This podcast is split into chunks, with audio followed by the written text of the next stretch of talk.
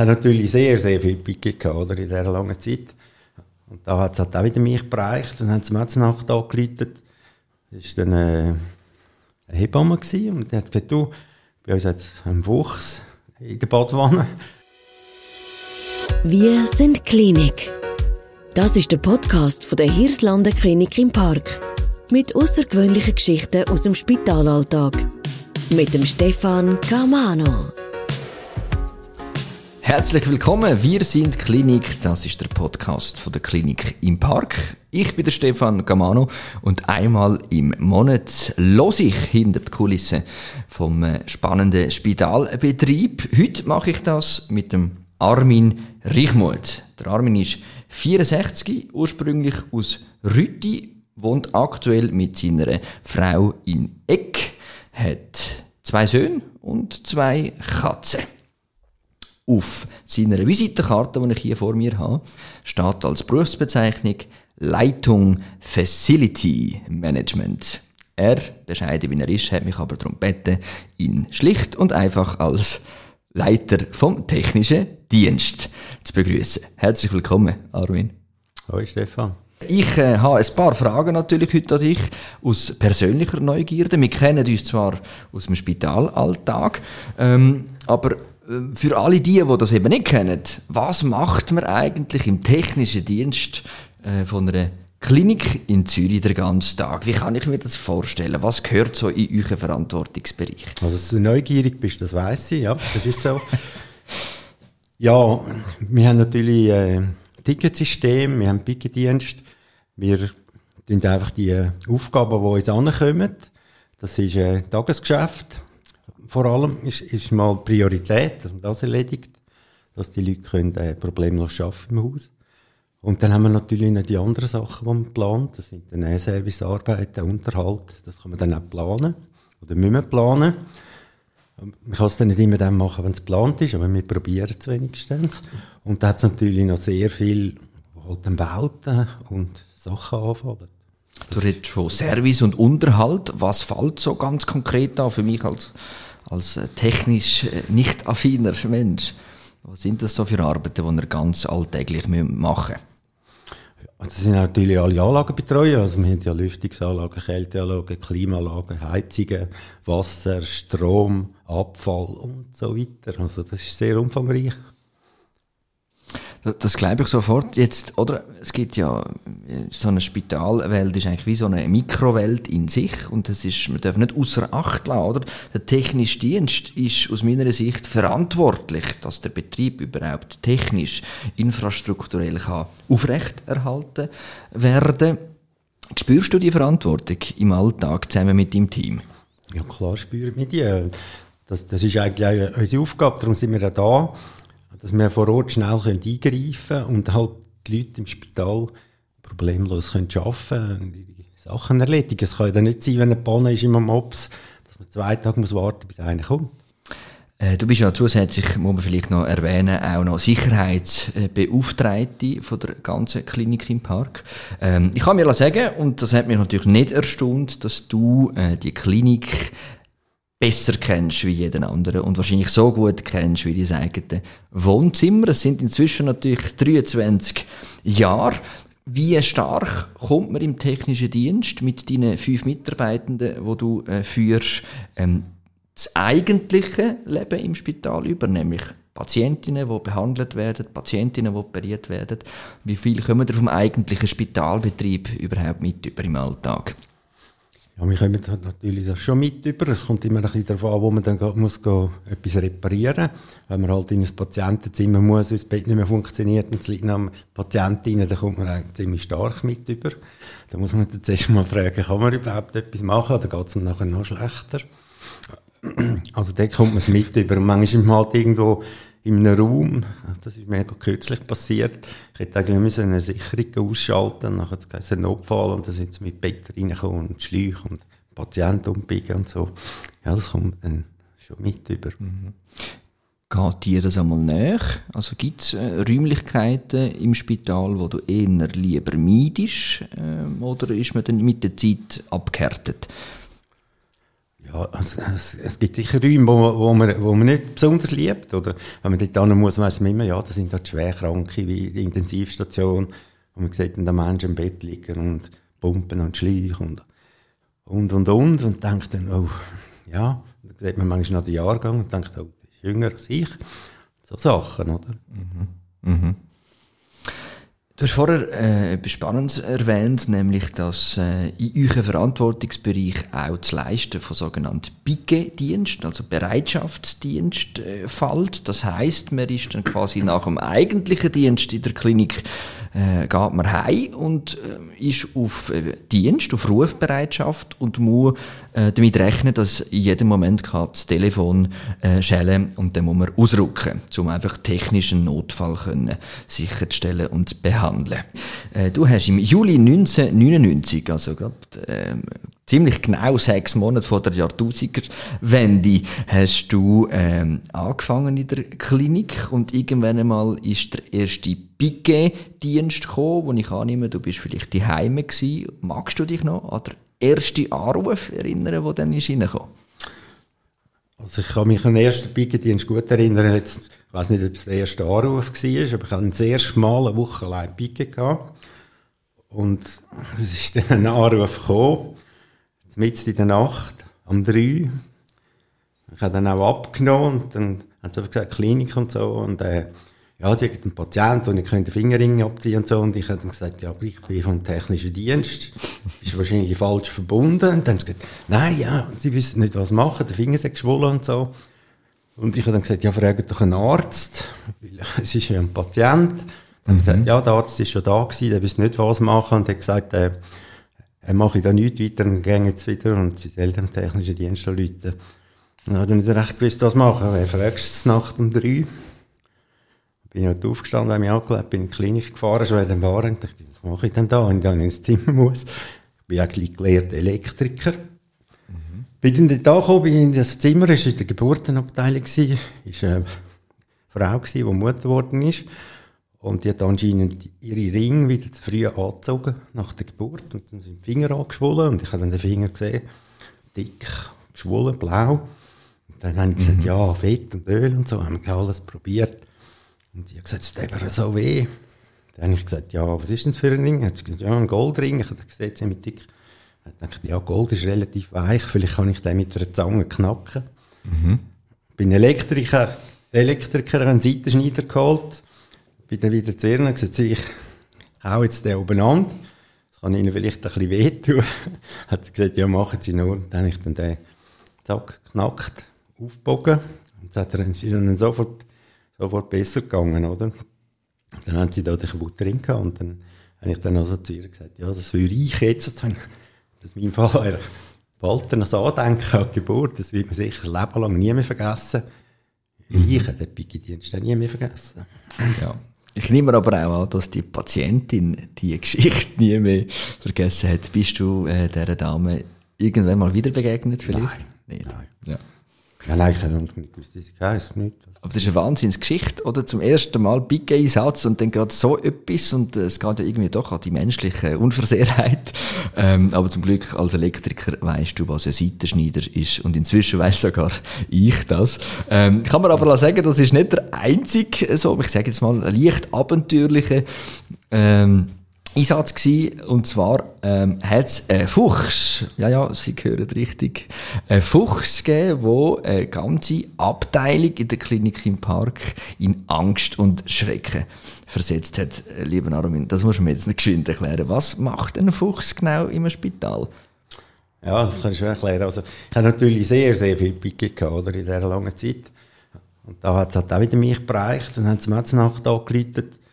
Ist dann, äh, Hebamme gewesen, und die hat gesagt, du, bei uns hat es einen Wuchs in der Badwanne. Ich habe gesagt, was ist der Badwanne? Ja, sie hätte lüften und das Fenster auf da. Und dann ist anscheinend ein Fuchs reingekommen. Und dann habe ich gesagt, wie hast du denn das gemerkt? Ja, da hätte ich der Badwanne an, an dieser Schnur gezogen vom Lichtruf, der Alarm gibt. Und dann hat sie gedacht, wieso habe ich Alarm mit dem Zimmer? Sie hat dann schauen, rein, das Licht angemacht. Und da sind zwei verschrocken. Das eine war der Fuchs und das andere die Hebamme. der Fuchs ist dann nicht abgehauen, sondern nicht reingeblieben, weil er Angst hatte und dann haben sie mir angeläutet. Und dann habe ich gesagt, ja, der geht doch schon wieder raus. Dann haben sie gesagt, nein, der ist schon eine halbe Stunde dort und hockt irgendwie so unter einem Möbel bei der Heizung.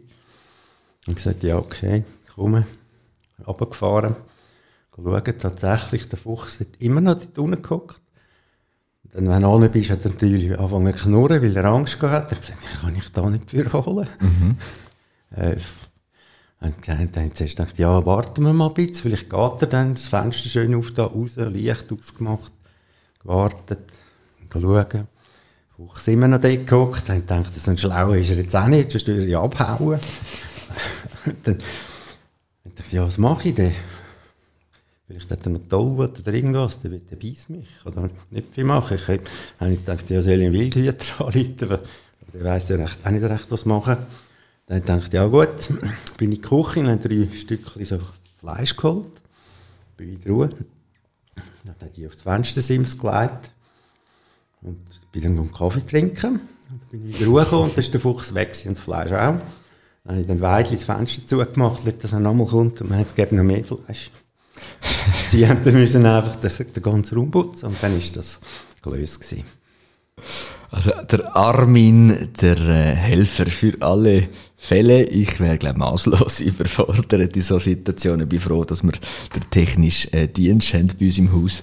Ähm, lass uns doch mal, um dich vielleicht ein bisschen besser kennenlernen und können zu verstehen, ähm, zurückzugehen an die Anfänge.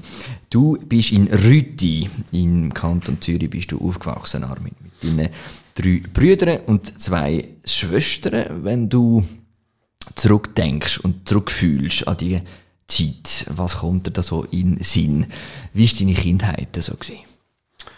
Ja, also ich bin in Rüti geboren und am Anfang haben wir noch auf einem Bauernhof gewohnt. Das war bei Bubiken, das ist eigentlich das Nachbardorf von Rüti.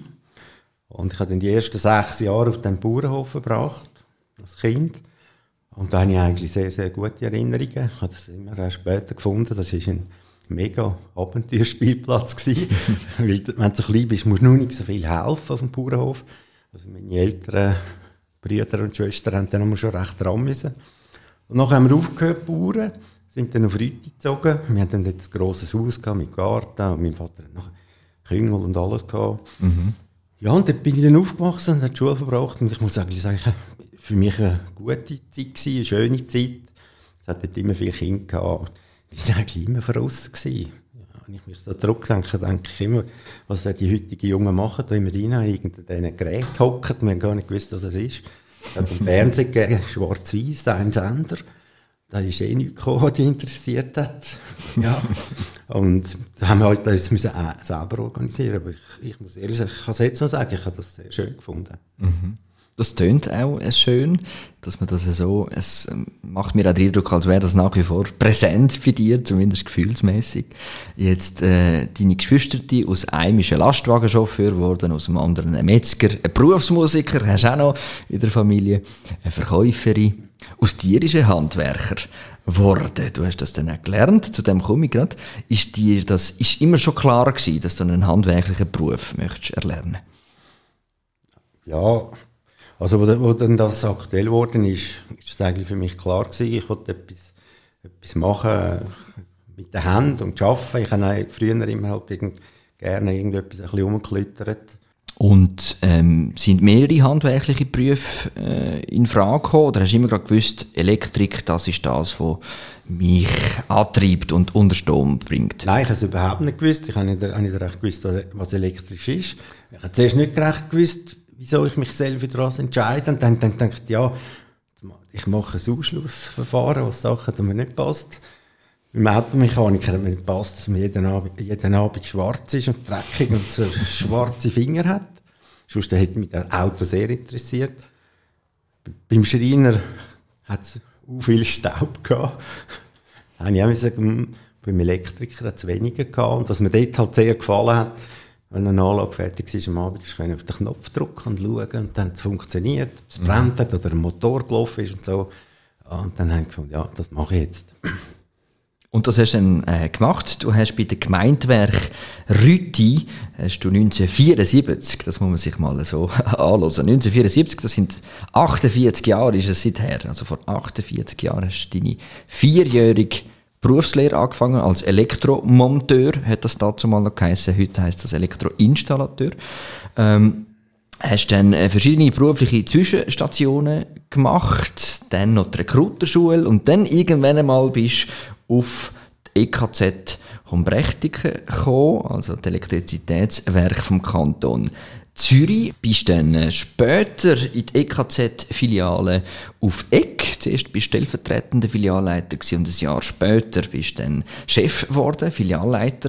Ähm, am gleichen Ort, wohlgemerkt, wo du auch gelebt hast. Da habe ich mich jetzt gefragt vor dem Gespräch, wie ist das ja so, wenn man Filialleiter ist von der Elektrizitätswerk-Filiale in Eck, am gleichen Wohnort, wo man auch sonst lebt und die Nachbarschaft trifft. Wie ist das ja so? Ja, das, das habe ich ja dann auch erfahren. Das habe ich zum Voraus nicht so genau gewusst. Ist aber eine Bedingung gewesen, wenn man eine Filiale geleitet hat, dass man in diesem Ort wohnt. Sie haben auch eine Wohnung zur Verfügung gestellt. Das war eine schöne Wohnung und günstig. Und aber unten war der Laden ins Geschäft und oben, oben die Wohnung.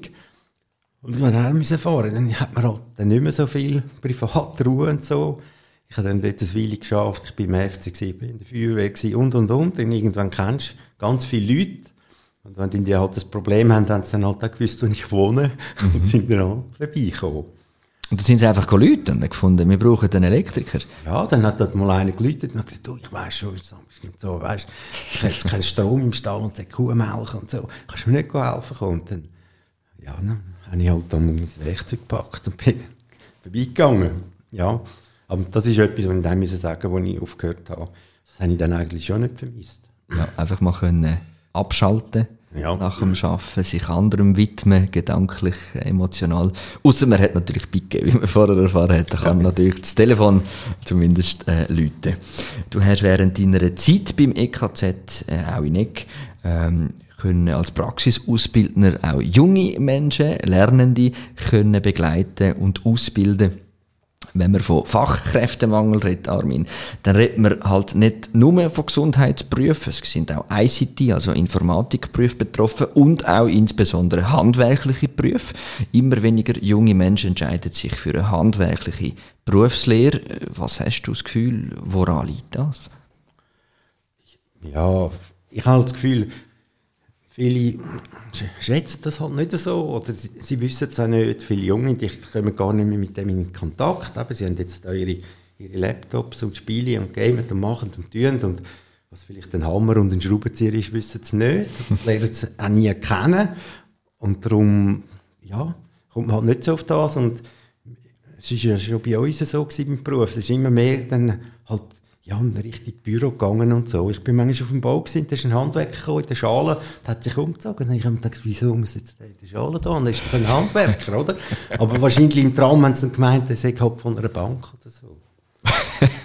Gut, so wie wir dich jetzt auch in diesem Podcast äh, lernen kennen und ich dich einen Weg vom Berufsalltag kenne, ähm, der, der dich kennt, weiß, du bist jemand, und das finde ich sehr sympathisch, wo extrem viel leistet, extrem viel gibt, ohne den Anspruch zu erheben, das im Vordergrund müssen zu machen und nach außen müssen zu strahlen. Das ist natürlich etwas Wunderschönes.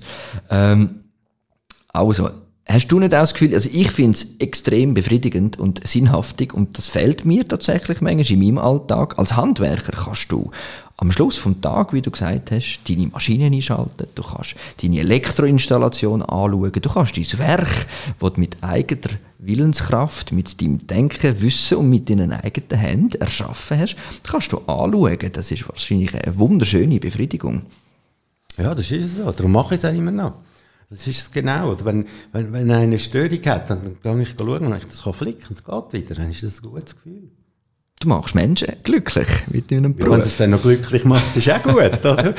das sind ja meistens Menschen, die in irgendeiner Art und Weise in Not sind und etwas brauchen, weil etwas nicht funktioniert. Und ja. du kommst dann vorbei mit deinem äh, fünfköpfigen Team und kannst helfen. Ähm, dann eben insgesamt 19 Jahre bist du bei den Elektrizitätswerken vom Kanton Zürich gewesen und irgendwann mal hast du gefunden, ich brauche einen Wechsel. Hättest ja irgendjemand an können. Du hast übrigens noch die Meisterprüfung gemacht, bist Elektrikermeister. Ähm, hättest können ein eigenes Geschäft mit dieser Meisterprüfung eröffnen, hast dich aber dafür entschieden, 1999, im Juli 1999, in die Hirslanden Klinik im Park auf Zürich, Wollishofen, zu kommen. Wieso? Was war da der ausschlaggebende Punkt gewesen? Ja, so genau weiß ich, weiss ich das selber nicht. Es ist damals, damals relativ schwierig gewesen. Ich dachte, ja, ich könnte mal noch etwas anderes machen. Ich war schon lange da gewesen. Und da haben das Inserat gesehen, Klinik im Park, und ich dachte, ah, Spital. Ja, das könnte schon noch interessant sein. Ich habe als junger Monteur mal ein Altersheim gebaut und da haben die schon gesehen, ja, da hat es wirklich viele technische Sachen, Druckluft, Vakuum und, und, und. Mhm. Das könnte interessant sein. Und ich gefunden, ja, wahrscheinlich habe ich eh keine Chance, ich habe keine Ahnung vom Gesundheitswesen. Mhm. Dann habe mich dann beworben und habe mich vorstellen. Ja, und dann haben sie mich dann auch wählen.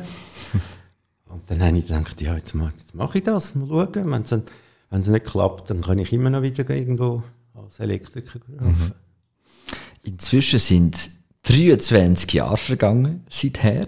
Wenn du zurückschaust auf die 23 Jahre, gibt es Menschen, die dich prägt haben, Vorgesetzte oder äh, Mitarbeitende, die dich begleitet haben auf dem Weg, wo du sagst, die Menschen haben mich inspiriert? Prägt kann ich jetzt nicht genau sagen, aber es hat Mitarbeiter gehabt, die mir gefallen haben und ich mit denen sehr gerne zusammengearbeitet habe. Das war am, am Anfang einmal der, der Direktor gewesen, der Niklaus Fontana. Weil dazu mal eigentlich einmal mit ihm Fixtermin gehabt und es war wirklich ein, ein sehr guter Typ gewesen. Ich bin sehr gerne mit ihm zusammengearbeitet, obwohl er auch einer war, der wirklich gewusst hat, was er wollte und auch Sachen gefordert hat, aber immer sehr korrekt mhm. und respektvoll.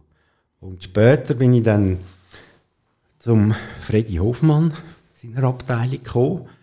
Ich hatte einen Chef vom Hirslanden, der hat dann aufgehört und haben sie mich zu, zu ihm da. Mhm. Und ich habe dann noch über zehn Jahre mit ihm zusammenarbeiten und das war auch eine sehr gute Zeit gewesen. Das hat mir wirklich auch, auch sehr gefallen. Ich, ich habe irgendwann mir mal Gedanken gemacht, ja, es geht ja noch lang, willst du mal wechseln oder schaust ein bisschen um und so. Und dann ist, habe ich auch gleich gedacht, ja, ich könnte es noch besser haben. Ich dachte, nein, ich habe es da gut, das könntest du ja dann auch schlechter haben und dann bin ich da geblieben. Mhm. Das hat vor allem mit den Menschen da zu tun gehabt. Mhm. Schön. Du hast vorher den Freddy Hoffmann angesprochen. Freddy Hoffmann, der äh, 14,5 Jahre Leiter äh, Infrastruktur und Hotellerie war, unter anderem Direktionsmitglied, inzwischen nicht mehr in der Hirslander Klinik im Park tätig. Ich kann es mir natürlich nicht entgehen, den Freddy Hoffmann zu fragen, wie er zurückschaut auf die Zusammenarbeit mit dir und wir hören doch einmal rein. Lieber Armin, fast 15 Jahre haben wir jetzt zusammen in der Klinik im Park geschafft. Was dich auszeichnet ist, du bist extrem präsent und doch bescheiden im Hintergrund. Und darum vielleicht auch ein bisschen unterschätzt. Wenn ich so ehrlich sein auch mir ist das passiert. Nämlich an einem von unseren ersten Skitagen, wo wir mit der Klinik im Park in Lags unterwegs waren. Ich hatte dort schon gedacht, ich so als Emmentaler, der doch am gleichen Hang hat gelernt Skifahren wie der Beat Feutz, mir wird es doch wohl schon gelingen, so einem Zürcher aus dem technischen Dienst davon zu fahren. Aber da bin ich dann bei dir an der falschen Adresse gewesen, weil dort hast du nämlich du den Tiger ausgepackt. Der Armin mit Ski an den Füßen, das ist einfach ein anderer Mensch. Und du bist dort davon geflitzt. Und ich hatte kaum eine Chance hinten nachher. Und wenn wir ehrlich sind, bei dir hat das Ganze auch noch elegant ausgesehen, wo ich auf der letzten Rille unterwegs war. Das sieht aber auch ein bisschen aus, wie du in der Klinik schaffst. Nämlich dann, wenn es haarig wird und es irgendwo Problem gibt, dann bist du zur Stelle. Und du weißt für alles eine Lösung. Du kennst jeden Winkel in dieser Klinik. Und die Klinik kann sich wirklich froh sein, dass du immer da bist und schaust, dass die Sache läuft. Und mir war es auf jeden Fall eine Ehre, dass ich in dieser letzten Zeit die Chef sein. Liebe Grüße, Freddy. Freddy Hoffmann, während 14,5 Jahre Direktionsmitglied und Leiter Hotellerie und Infrastruktur. Ähm, was löst das in dir aus? Ja, ist jetzt gerade ein bisschen Überraschung gewesen, mit dem habe ich eigentlich nicht gerechnet. Ja, dort natürlich nicht schlecht. Und Findest du dich wieder? Äh, ja, immer ja, präsent ja, und doch im Hintergrund. Ja, ja das mit dem Skifahren stimmt auch, ja. das ist schön.